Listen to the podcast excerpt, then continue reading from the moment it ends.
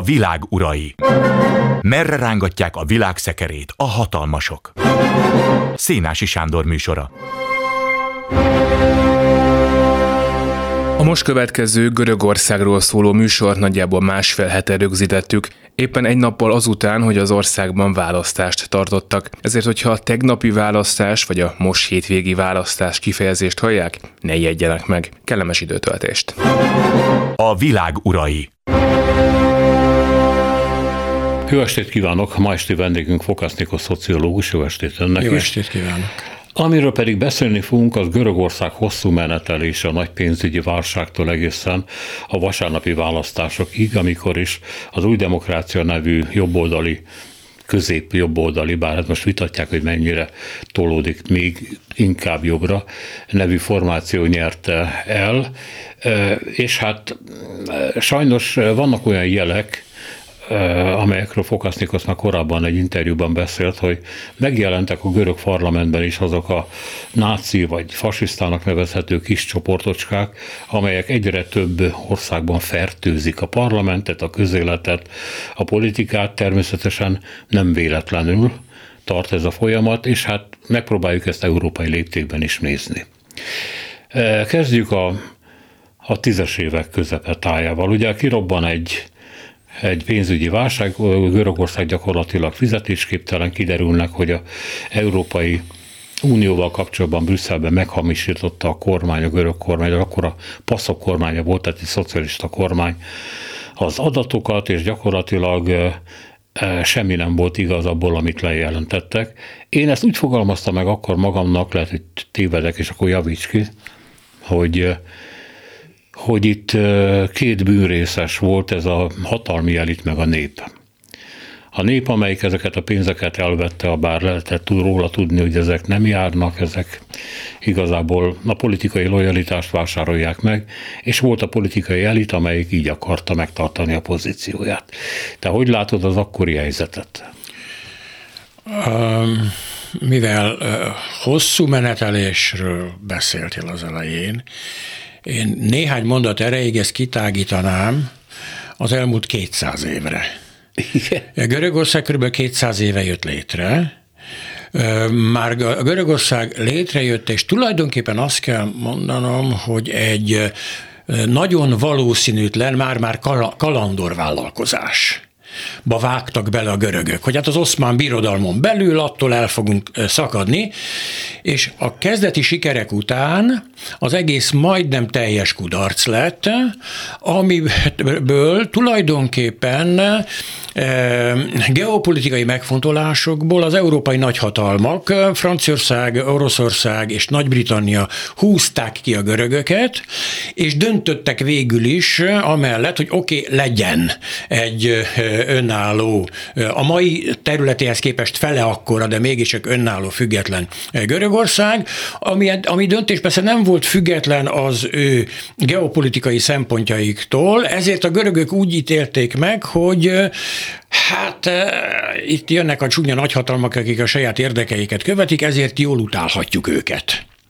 Na most ez a séma körülbelül hatszor ismétlődött az elmúlt 200 évben, és ennek a sémának az utolsó eh, látványosan a nemzetközi politikában is ismert verziója volt a 2010-ben kitölt adóságválság.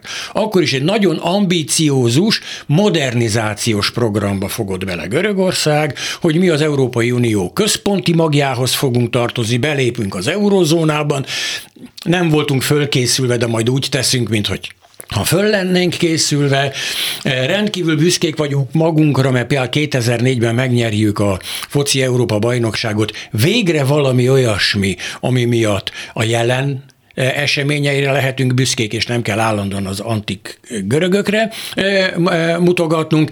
És ez a nagyon ambíciózus vállalkozásról derült ki 2008-ban, hogy agyaglábakon áll. Ugye kitört a, a hitelválság, amelyre egyébként az akkori kormány azt mondta, hogy a görög gazdaság a sziklaszilárd, és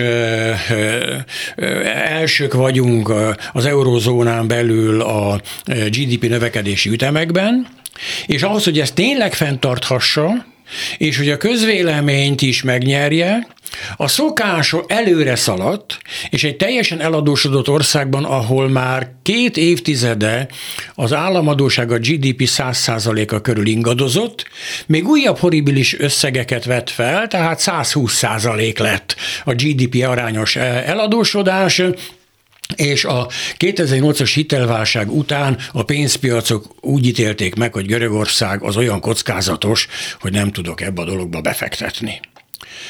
A, az, hogy ebben kik voltak a részesek, hát nyilvánvalóan a válság kitörését követően egy idén elhunyt, amúgy baloldaliként indult, aztán pacokossá váló és miniszterelnöki pozíciójú jutó ö, politikus föltette a parlamentben magának azt a kérdést, hogy hát mindenki azt kérdi most itt a hitelválság és az adósságválság kitörése után, hogy kik nyúlták le ezeket a pénzeket.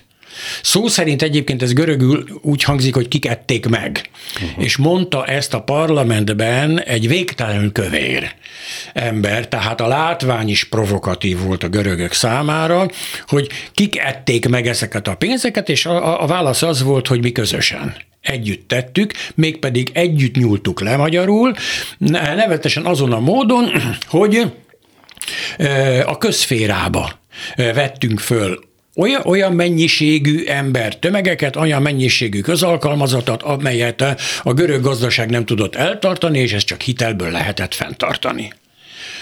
A leggyűlöltebb emberé vált ezzel a mondatával ez a politikus, és évekkel később, amikor az Aténi Egyetemen mesterképzésen Közép-Európa és Görögország összehasonlító tárgyat tanítottam, ott én felvetettem ezt a kérdést, hogy hát azért van egy adag igazság ebben a kijelentésben, és a 20 fő körüli egyetemi hallgatóság felháborodottan reagált erre, hogy hogy képzelem én ezt, amire én azt reagáltam, hogy hát én érzem azt, néha felelősnek érzem magam, hogy bizonyos politikusok Magyarország miniszterelnökei, még akkor is, ha nem szavaztam rá, tehát senki nem kényszerítette a görög állampolgárokat arra, hogy ezekre a pártokra szavazzanak, akik ezt a politikát folytatták. Tehát kétségtelenül Görögországban volt egy a résztvevő körében egy hallgatólagos megegyezés, amely eredményezte ezt a dolgot. Volt egy külső felelős is, egyébként az európai pénzügyi rendszer és a bankrendszer, amelyik viszont ugyanúgy tudta, mint mindenki Görögországban, hogy Görögország az rettenetesen eladósodott, de adott még hiteleket neki. A görögök aztán 2010 után megfizették fizették a dolognak a ráeső részét, az európai bankrendszerről nem tudom, hogy megfizette volna.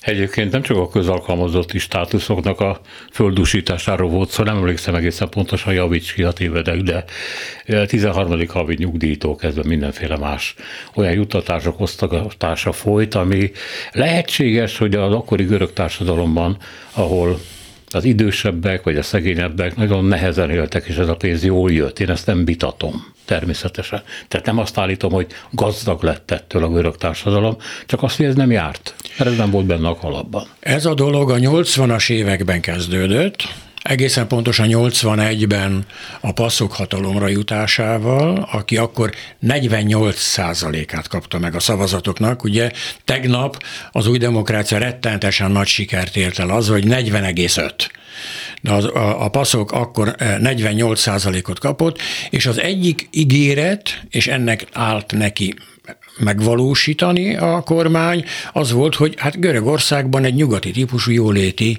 államot fogunk létrehozni a 80-as években. Akkoriban, amikor már Nyugat-Európa kezdett kihátrálni a jóléti társadalomból, ugye akkor már azért régen és Fecser után vagyunk, tehát van egy neoliberális fordulat a világban, de Görögországban volt egy ilyen késleltetés, ez bizonyos esetben teljesen indokolt volt, hiszen például a, az agrárszfélában nem ismerték a nyugdíj fogalmát, ezt akkor vezették be. Nem létezett nemzeti egészségügyi rendszer, a Papandreou Andreas Papandreou által vezetett kormány hozta ezt létre, és például a kelet-európai országokkal való együttműködés részeként a Medikortól rendelt nagy tételben röntgenkészülékeket, meg Ikarus buszokkal próbálta meg följavítani a, az aténi tömegközlekedést.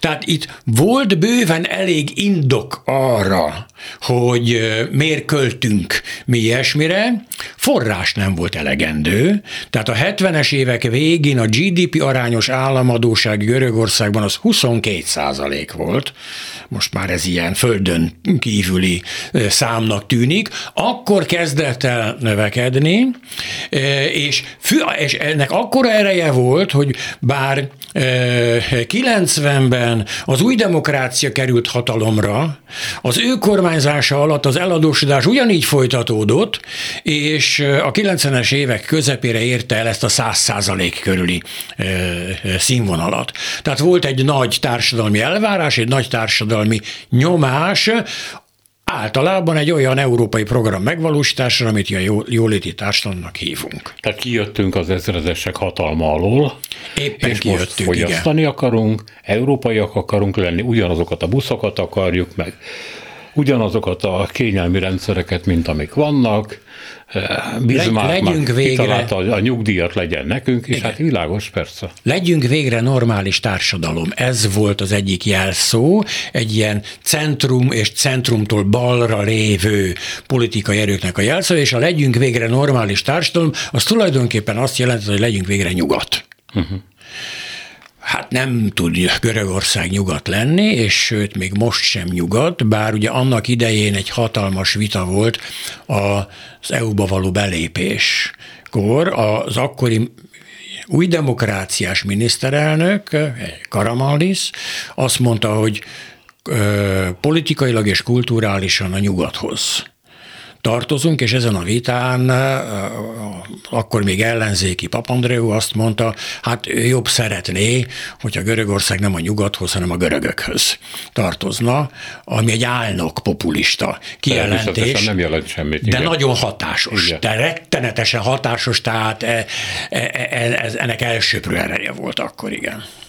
Még a 13. havi nyugdíjról igen. és fizetésről mondanék. Jó valamit. Persze ezt igazából nem így hívták, és a dolog csak a, a közalkalmazottakra és a nyugdíjasokra vonatkozik, a e, magánszférában a vállalkozó döntése, de hát ahol ilyen nagy nyomás van, ott a vállalkozók is igazodnak ehhez a szabályhoz. Szó szerint ez úgy nézett ki, hogy egy félfizetésnyi ajándékot kapott egy közalkalmazott és a nyugdíjas húsvétkor, hogy tisztességes húsvétot lehessen csinálni. Egy teljes fizetést kapott nyáron, hogy nyaralni tudjon. És egy fél fizetést kapott karácsonykor, hogy legyen egy tisztességes karácsony. Tehát 13. és 14. havi fizetés volt ebben az értelemben, hát ezeket kezdték megnyírbálni és megszüntetni. Abban az időszakban hihetetlen társadalmi mozgás, de inkább robbanásnak mondanám, történt Görögországban. Ennek voltak olyan túlkapásai is, amikor ugye Angela Merkelt, aki hát levezényelte tulajdonképpen, mint a az EU egyik, sőt, leginkább azt mondom, a vezető nagyhatalmá egyik vezetője által levezénylendő politikát, akkor ő hát gyakorlatilag egy ilyen fasisztaként szerepel a görög médiában. De hogy mekkora súlya volt annak, ami történt, és mennyire, mennyire meghatározta az európai tudatot, ugye abban az időben forgattak egy 007-es filmet. Ebben már Daniel Craig játszott, és az egyik rész szinte teljesen Aténban forgott, az egyik ilyen tüntetés előtt, ami a parlament előtt volt, és akkor ebben voltak minden, tehát rendőri atakok, meg könygáz, meg mindent, ami látványos Hollywoodnak, ugye természetesen. Tehát, hogy ez az akkori Görögország ebben süllyedt el, ebben forgott egy ilyen önsajnálatban és tökéletesen jogos rémületben a jövőtől, és akkor előjött ez az Angela Merkel nevű német kancellár, aki azt mondta, hogy rendeltetek, nem fizettetek, innentől nincs vacsora. Hát körülbelül ezzel az empátiával tette, nem tudom, hogy kellett volna másképpen, biztos lehetett volna jobban, és hát a reakciók elképesztőek voltak. Rettenetesen nagy dű szabadult fel. Először is a görögöket ez derült égből a villámcsapásként érték, érte. Tehát tényleg gazdasági növekedés, életszínvonal emelkedés volt, és onnan szakadt rájuk ez a dolog. Tehát az az érzés uralta őket, hogy átverték hmm. őket.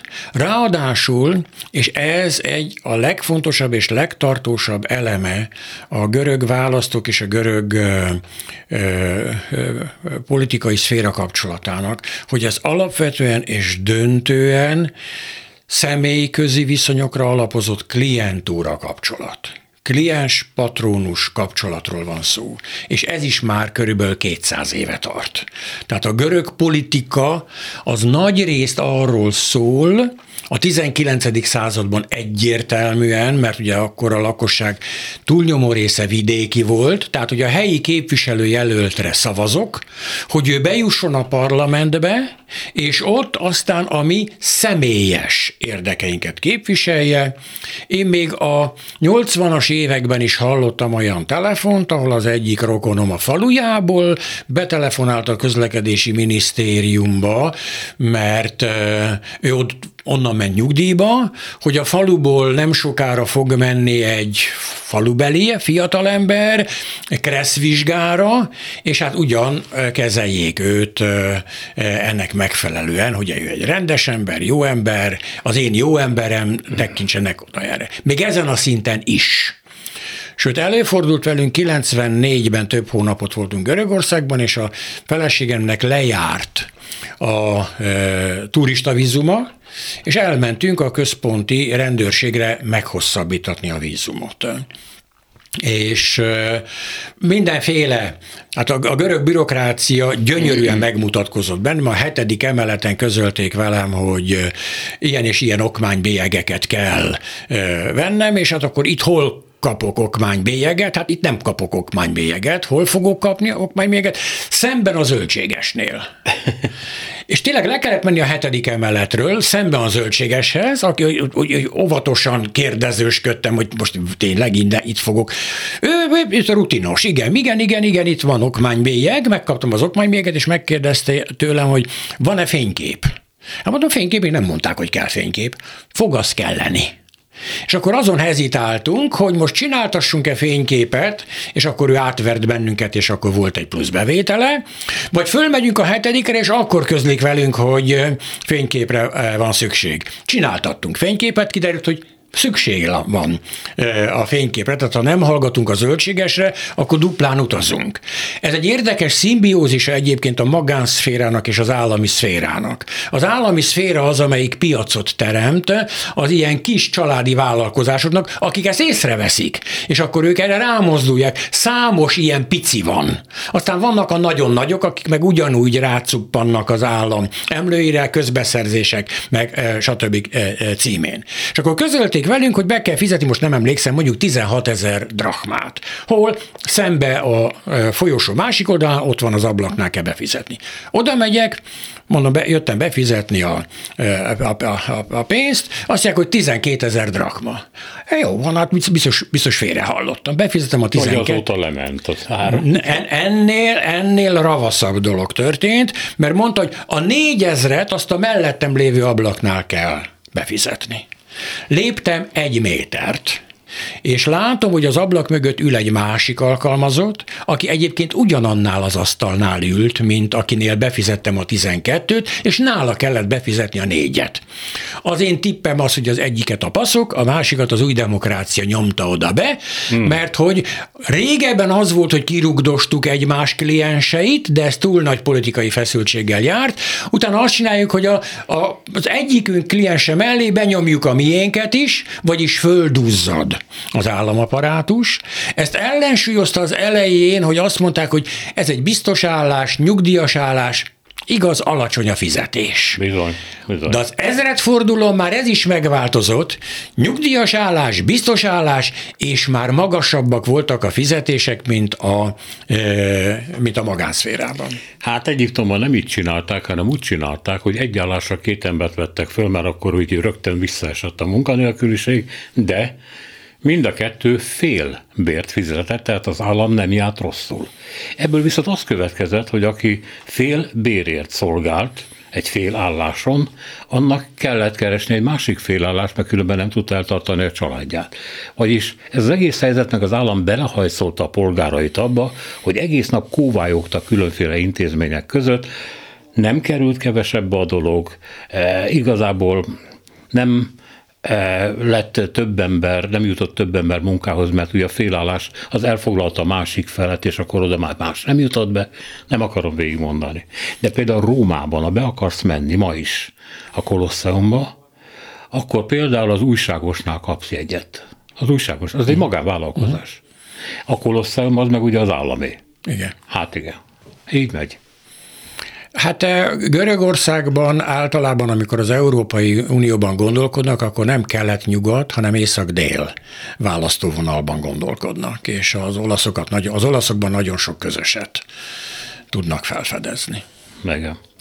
Nézzük, hogy hogyan próbálták ezt az egész pénzügyi rendteremtést levezényelni a németek, vagy éppen az ő vezetésükkel.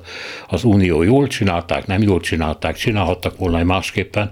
Azért mondom, mert akkor az Uniónál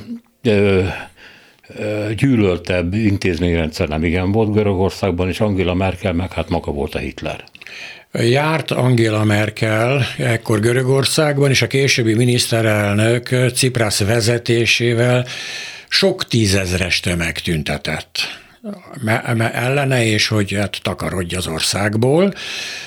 Ugye a dühöt az is növeli, hogy a görögök, különösen a vidéki görögök, de ez, ez még azért a városiakra is igaz, nem beszélve arról, hogy aki most Aténben lakik, az a választási jogosultságainak egy eh, nagy, nagy részt megőrizte a szülőfalujában. Tehát minden választás alkalmából most is eh, népvándorlás van Görögországban, mennek haza a faluba, és ilyenkor kivételesen arra néhány napra egyébként az autópályákon sem kell fizetni.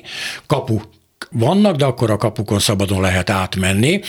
E, tehát e, emiatt a, a, egy átlag görög szavazónak sokkal személyesebb a viszonya a politikushoz, mint mondjuk Magyarországon, és akkor, amikor megszorítások vannak, akkor ezt a görög úgy éli meg, hogy hogy merte ő megtenni ezt velem, és az őnek neve van, arca van, olyannyira neve van és arca van, hogyha véletlenül ebben a kezdődő megszorítás szakaszban 2010 után visszament a falujába, a körzetébe, akkor bizony a presszóban, az étteremben neki mentek.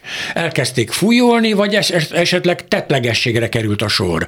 Városban e, e, megverte, véresre vertek e, korábbi minisztert, aki azóta is miniszter, és most is miniszter lesz. Tehát itt ettől lett egy ilyen nagyon személyes töltete e, a dolognak. Hogy az Európai Unió tudta, hát az, hogy nem csinálta jobban, az nem véletlen volt, mert nem tudta jobban csinálni. Ennek több oka is van. Egyrészt az Európai Unió az különösen az első intézkedéscsomagot tulajdonképpen úgy hozta meg, hogy elsősorban az európai bankrendszert védte. Görögországban a balós retorikában ez úgy fordítódott le, hogy a bankárokat Én inkább bankrendszerről beszélek. Tehát a bankárokról lehet bármilyen rosszat gondolni, és egy bankárral meg lehet fizettetni azt, hogyha rossz döntéseket hozott, de a bankrendszer az mégiscsak egy szerves része a modern gazdaságoknak. Tehát az, azt megértem, hogy a bankrendszert meg akarjuk e, e, védeni. Az első hitelcsomag, amelyet 2010-ben kapott Görögország, az tulajdonképpen több mint 90%-ban csak átment Görögországon. Tehát Utalták Görögországnak, és azzal fedezték azt, hogy tulajdonképpen megvették Görögországnak a bankok felé eh, járó eh, államadóságát. Mégpedig lényegében névértéken vették meg, miközben a másodlagos piacon már egyharmadáron is be lehetett volna szerezni. Ezért nem volt teljesen megalapozatlan az a kijelentés, hogy eh, hát itt nem Görögországot mentették meg, hanem az európai bankrendszert mentették meg. Másrészt azt később az IMF is elkalkulálta. Elsőben az IMF volt az, amelyik egyébként ezt levezényelte. Tehát az Európai Uniónak nem volt rá apparátusa és szakértői gárdája, amelyik levezényli és ellenőrzi, hogy akkor a görögök végrehajtják-e az intézkedéseket, amelyeket mi elvártunk tőlük, és amelyeket ők ö, ö, megígértek. Az IMF maga is évekkel később, és aztán ezt Görögországban nagyon fölnagy nagyították, mondta, hogy elkalkuláltuk magunkat, nagyobb lett és tartósabb lett a visszaesés, mint amire mi számítottunk. Általános várakozás, de a görögországi várakozás is az volt, hogy oké, okay, itt van most ez a megszorító csomag, ez tart egy másfél évet, és akkor kikecmergünk belőle és lényegében egy évtizedet tartott. Hmm. És erre sem a görögök nem voltak felkészülve, sem az, az IMF nem volt felkészülve, az Európai Unió meg végképp nem, menet közben kezdte el létrehozni azt az intézményrendszert, tehát például azokat a pénzügyi alapokat, amelyekkel aztán adott esetben a bajba kerülő országokat ki tudják segíteni. Az egyébként egy nagyon komoly ér volt utána, amikor a balhé mm, kirobbant, hogy nagyon felelőtlen volt Brüsszeltől is, meg a görög politikai elittől is, hogy az euróra euróba bevitték Görögországot, ugyanis ha saját valutád van, akkor picit van valami mozgástered, amikor botrány van, de az euróval nem lehet ezt csinálni, és hát azért ugye Brüsszelben is tudták, hogy Görögország eurós vállalása mögött nem azt mondom, hogy nincs semmi, de nagyon kevés dolog van. Szóval nem volt jó hiszemű a, a, a Brüsszel sem. Hasonló pénzügyi válság elé került Görögország a 90-es évek második felében is, és akkor lényegében elinflálták tehát hagyták az inflációt mm. elszaladni. Ez, e, e, e, ez, a mozgá, ez a plusz mozgástér van, hogyha valakinek saját valutája van. De ezt az euróval a görögök nem tehették meg, ezért az ahelyett, hogy inflációval elértékteleníted a fizetéseket és a nyugdíjakat, ahelyett elkezdték vagdosni a fizetéseket és a nyugdíjakat.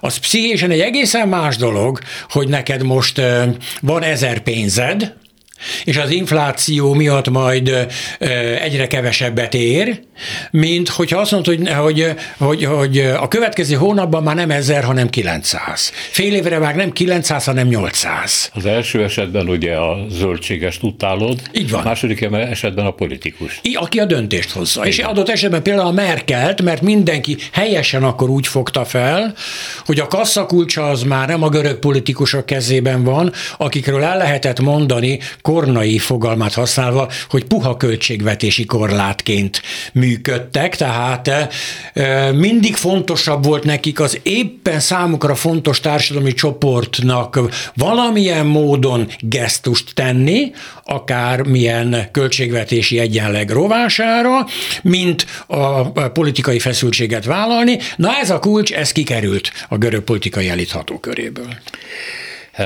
vette magának a fáradtságot és a bátorságot a görög politikai elit valaha is, hogy a dühös görögöknek elmagyarázza, hogy igazából mi történt. Vagy hagyták őket forogni a saját keserű levükben, a saját dühükben, és abban a meggyőződésben, hogy ők át vannak verve. Holott nem voltak. Át voltak persze, hogy ezt lehet csinálni. Ezzel abszolút át voltak verve. Igen. De hogy ugye, ahogy te is mondtad, mindenki tudta, hogy ezek a pénzek, amiket kiosztanak, ezeknek semmiféle határ fedezete nincsen. Ezt az egyszerű emberek is valahogy sejtették, tudták, érezték, csak azt mondták, hogy ha nem beszélünk róla, akkor nincs. De átverve ezzel nem voltak.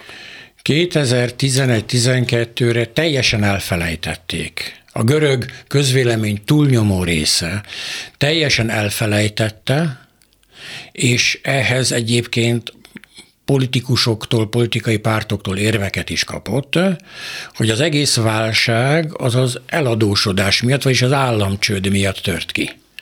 2011-12-ben, és most kiemelném 12-t, mert akkor voltak az első választások az adóságválság kitörése után, általános meggyőződés volt, hogy a nagyhatalmak, az Európai Unió, Brüsszel és az IMF által ránk kényszerített, megszorított csomagok miatt van válság, ugrott 25%-ra a munkanélküliség, 20% feletti az infláció, olyan óriási az eladósodás, és csökkent, csökkent 25%-kal visszaesett a GDP, egyharmadával csökkent a vásárlóerő, a nyugdíjak és a fizetések. Mind ez a gonosz külföld miatt van, amelyik ránk kényszerítette ezeket a megszorító intézkedéseket, és tulajdonképpen ezt próbálták meg, meglovagolni az ellenzék pártjai,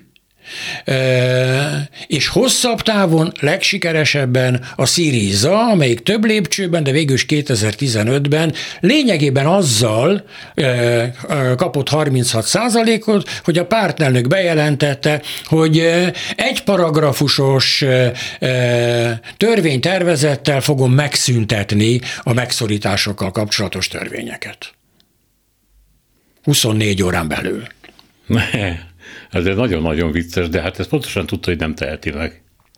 Tudta. Akik rászavaztak, azok is tudták, nem? Nem tudom, hogy mit tudták. Ugyanis akik rászavaztak, azok többsége, azok az egyébként párt politikai szempontból volt paszokos szavazók, ezek ennek napjainkban megint jelentősége van, akik döntően közalkalmazottak voltak, tehát ők voltak azok, akik leginkább érintettek voltak az államcsődben. Uh-huh. És ők voltak a leginkább fogékonyak arra az ígéretre, hogy ennek nem kell így lennie. És egyébként az éppen a, a, a válság alatt kormányzó kormányok éppen elég hibát követtek el, éppen elég ügyetlenséget követtek el, hogy aztán 2014-re, 2015-re egyre több görögben erősödjön az az érzés, hogy ezekkel, és az ezek mondjuk az új demokrácia, meg a passzok, ezekkel már nem mehet tovább. És próbáljunk ki valami mást. Egy rövid villanásra emelkedni kezdett a görög kommunista párt, népszerűsége is. Az új demokráciából levált tak politikusok és új pártokat hoztak létre, és volt hogy a semmiből létrejövő párt 10%-ot kapott a következő választásokon, de hosszabb távon leginkább, és személy szerint egyébként Ciprás személyiségének köszönhetően a 4%-os, tehát 2009-ben alig 5%-os Szirizából, 2012-ben 20% feletti, 2015-ben pedig 36%-os párt lett. Ők a tiltakozás pártja. És hogy viselkedtek Brüsszelben? Az első, 2015 első fél évében rendkívül rossz volt a viszony. Tehát ők januárban megnyerték a választásokat, és akkor azt képzelték, tehát azt kell mondjam, hogy, hogy ők hitték, amit mondtak. Persze a görög szavazók többsége az, szó szerint vett az ígéretet, hogy nem fogjuk kifizetni az államadóságot. Hm. Ezt persze úgy értették, hogy át fogjuk ütemezni, és hogy ezt el fogják érni. Én már előtte is azt mondtam, hogy erre, erre nem látok semmilyen esélyt, és egyébként ezt a tapasztalatomat a 2010-es magyar választások után vontam le, mert hogy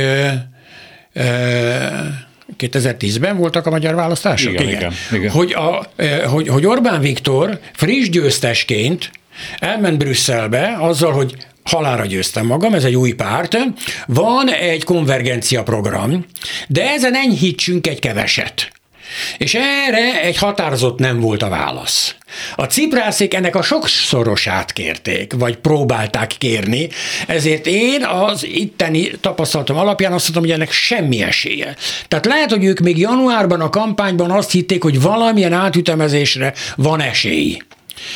Februárban már rá kellett volna jönniük hogy nincsen, de erősködtek, különösen a pénzügyminiszterük, a Varoufakis, aki aztán összekülönbözött velük, és most a választásokon kikerült a parlamentből, egy kis párt eh, élén, eh, próbálkoztak egészen nyár közepéig, amíg el nem jutottak odáig, addig a pontig, hogy teljesen elfogyott a pénzük, ebben Komoly szerepe volt egyébként az Európai Központi, a, a Drági által vezetett Európai Központi Banknak, amelyik minden pénzt csapott. Elzárt Görögország felé, tehát ott tartottunk nyár elején, hogy a, a lejáró IMF hiteleket nem tudja törleszteni Görögország, és ekkor volt egy egy elképesztő dolog. A Ciprász teljesen váratlanul népszavazást rendelt el arról, hogy elfogadják-e a Juncker nevéhez, ugye ő volt akkor a biztos, elfogadják-e a Juncker nevével fémjelzett újabb megszorító javaslatot, vagy mondjanak erre nemet.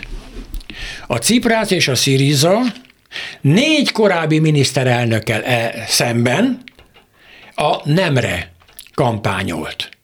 És több mint 60 százaléka a görög szavazóknak a nem mellett döntött.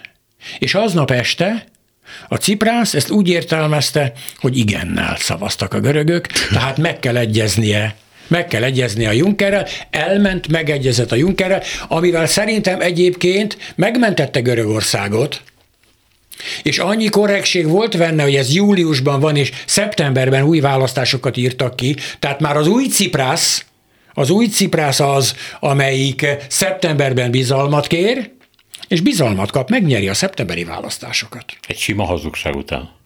Egy sima hazugság és egy hatalmas bukfenc után.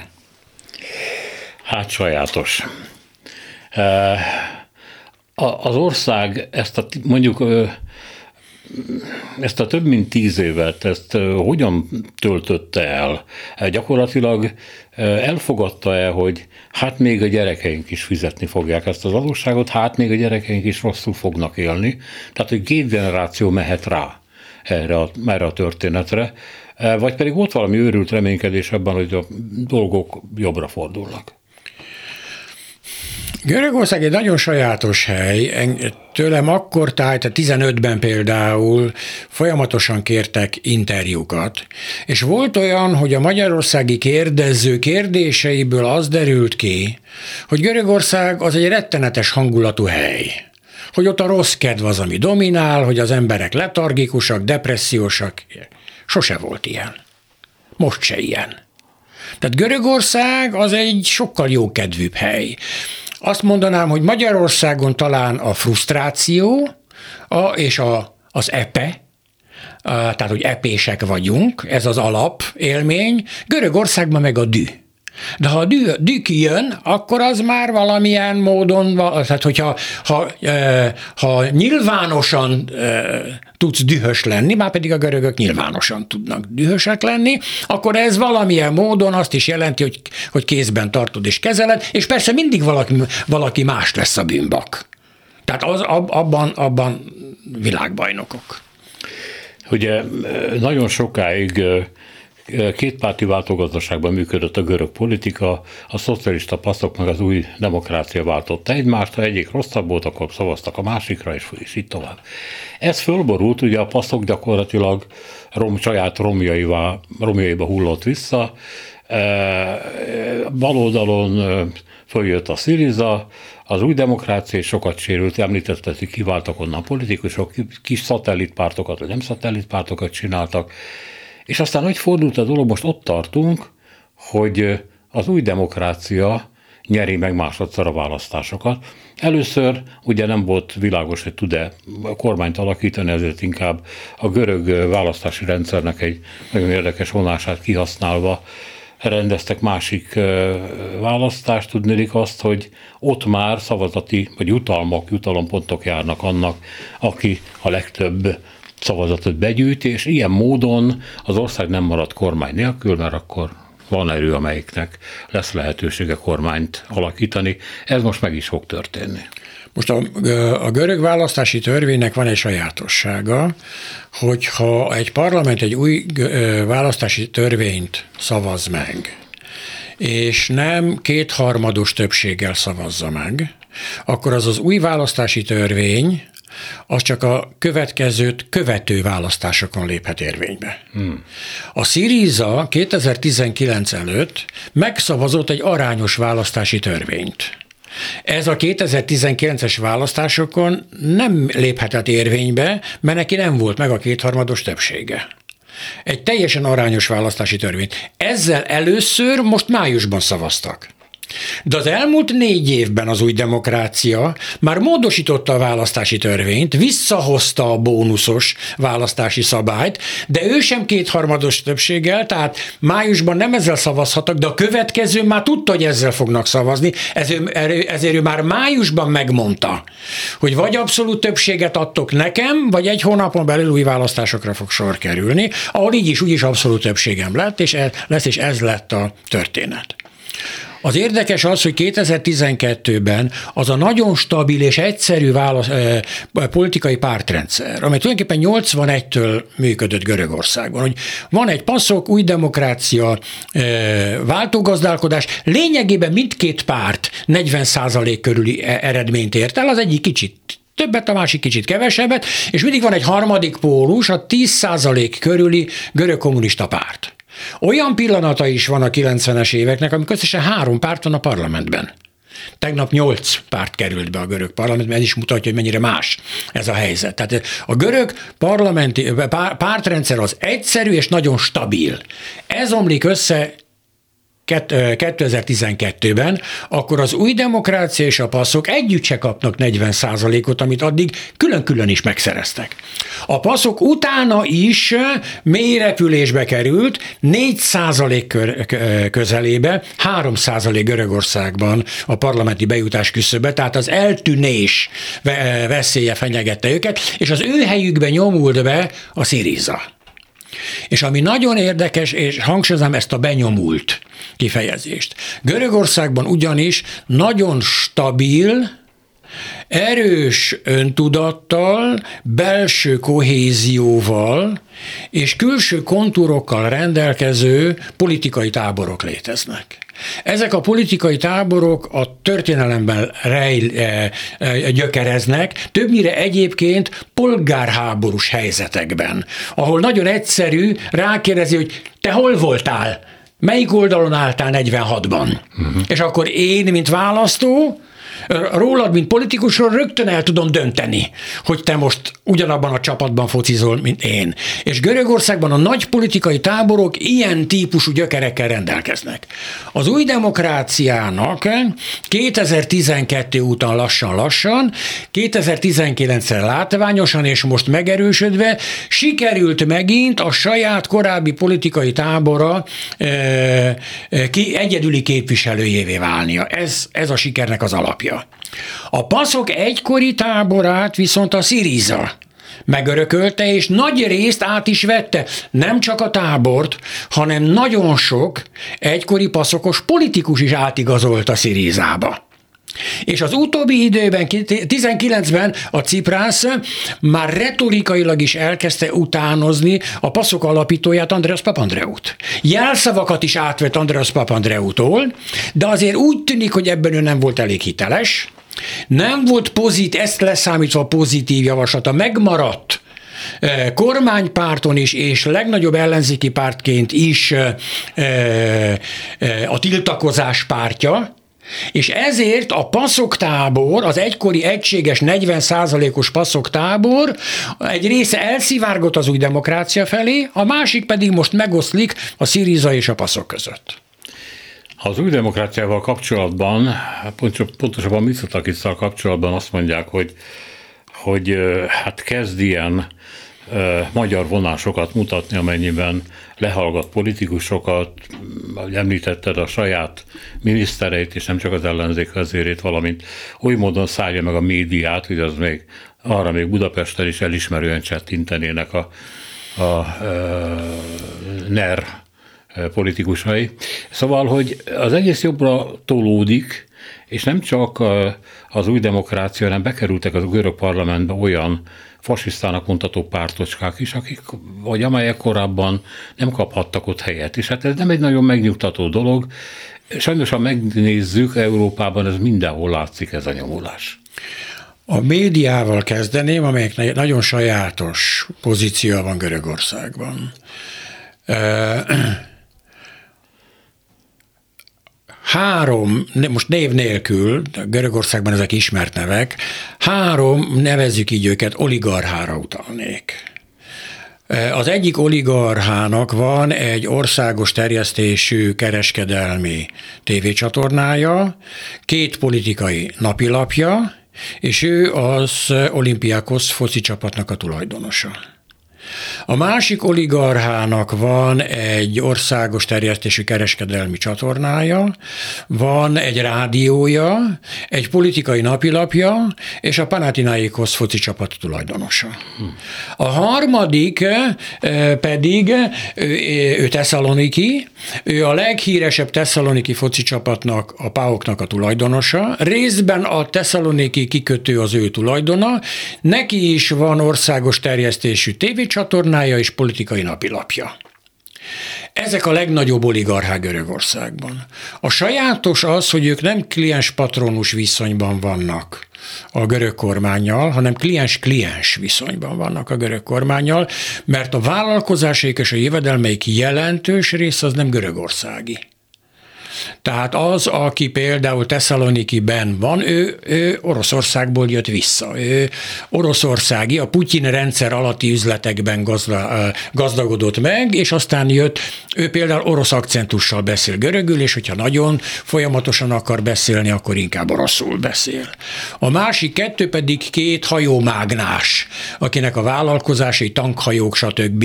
A vállalkozás maga a londoni Cityben székel, ők függetlenek, de tár társutasok. Tehát ők úgy érzik, hogy nekik érdekükben áll jó alkukat kötni a görög kormányal. Ezek egyike mondta, azt egy megbeszélésen, hogy vannak olyan vállalkozások, amelyek nem hoznak profitot, de hasznosak és például ők, ők a legnagyobbak.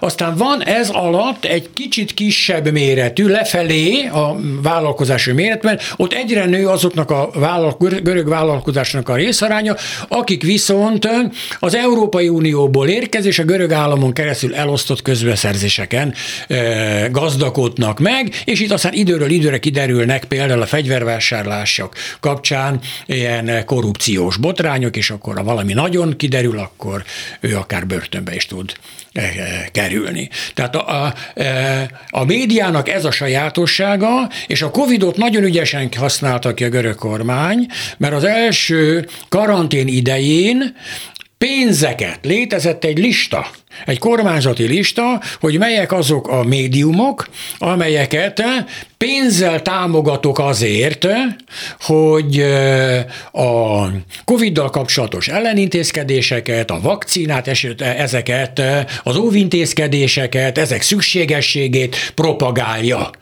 De igazából úgy értékelik, különösen azok a médiumok, amelyek kimaradtak ebből a sorból, hogy ezzel megvette a görög kormányzat, és hát ez nagy részt így is van, a, e, e, ezek a kereskedelmi az, az nem fordulhat elő, hogy a kereskedelmi csatornákban, amelyek egyébként politizáló csatornák, tehát nem olyanok, mint a mi kereskedelmi csatornáink, ezek nagy, országos terjesztésű csatornák, minden reggel 6-tól 10-ig politikai beszélgető műsorok vannak ezekben. Hétvégeken is, szombat reggel, vasárnap reggel politikai beszélgető műsorok vannak. Ezek mindegyikében meghívják az ellenzék pártjait is. A kérdezés során azt lehet érezni, hogy lejt a pálya, de nincsenek kizárva. Kellemetlenkedőbbek a szirizával, mint hát egyáltalán nem kellemetlenkedőek, inkább alákérdeznek a Mitsotakisszal. De meghívják a Ciprászt is. És körülbelül ugyanez van a közszolgálati televízióban is, lejt a pálya a kormány felé, de nincsen kizárva. Tehát ott rendre olyan politikai műsorok vannak, ahol egyszerre 5-6 pártnak a képviselői vannak jelen, és az ellenzék is természetesen ö, ott van. A Mitsotakis úgy tűnik a, egy nagyon tehát azért valami nagyon fontos hálózatra a, a, a politikai családok hálózatára támaszkodik. Görögországban is vannak politikai családok. Sok politikai család van. Ez a demokráciának egyébként az előfeltétele, mert hogy nem egy nagy patronális hálózat van, amely mindent ural, hanem sok kisebb van, amelyek egymással akár versenyeznek is, és emiatt érdekeltek valami fajta pluralizmus fenntartásában. A Mitsotakis klán, nyugodtan beszéltünk klán, ugye az apja is miniszterelnök volt, először 46-ban lett az apa egyébként parlamenti képviselő, rokonuk tehát a rokonsághoz tartozott a két világháború közötti időszak legmeghatározóbb görög politikusa. A nővére már volt külügyminiszter, meg oktatási miniszter, egy indult is, csak vesztett az új demokrácia elnökségért, akkor Samaras nevű politikus nyerte meg, és aztán a fiú most. De a párton belül azért most is vannak olyan családnevek, amelyekről lehet lehet tudni, hogy az apa is miniszter volt, az apa is képviselő volt, és ez a, ez a dolog egy informális kapcsolathálót eredményez, amely túlnő a politikát, amely átnyúlik a médiába, átnyúlik a közigazgatásba, átnyúlik a bírói szférába is. Tehát, hogy itt ez egy társaság, laza kapcsolat, de azért ez hát egymást kölcsönösen kisegítő ö, ö, politikai személyiségeknek a hálózata. Egy percünk van még, és a beférközött kis fasiszta pártok. Az igazán fasiszta, sőt náci párt, az most 4,5 százalékot kapott, az a nevük, hogy a spártaiak, ez egy sosem létezett párt, májusban sem léteztek, nem jelentek meg. Az történt, hogy az új demokráciának a vezetését azt bűnszervezet szervezése miatt elítélték, a vezetése börtönben van, de az elnök helyettese az onnan szervezett magának pártot, ezt a görög alkotmánybíróság betiltotta, és akkor bejelentette, hogy ezt a pártot támogatja. A választások estén ennek a pártnak az elnöke megköszönte ezt a támogatást az új demokrácia volt alelnökének, és azt mondta, hogy ő volt az üzemanyaga a mi választási kampányunknak. Tehát lényegében az új demokrácia, az egykori aranyhajnal jött vissza a görög parlamentbe más néven. Köszönöm szépen Fogasz Nikol szociológusnak, hogy itt volt nálunk. Én is köszönöm. A mai műsort is Selmec János szerkesztette. A műsorvezető Szénás Sándor volt. Köszönjük a figyelmüket, minden jót!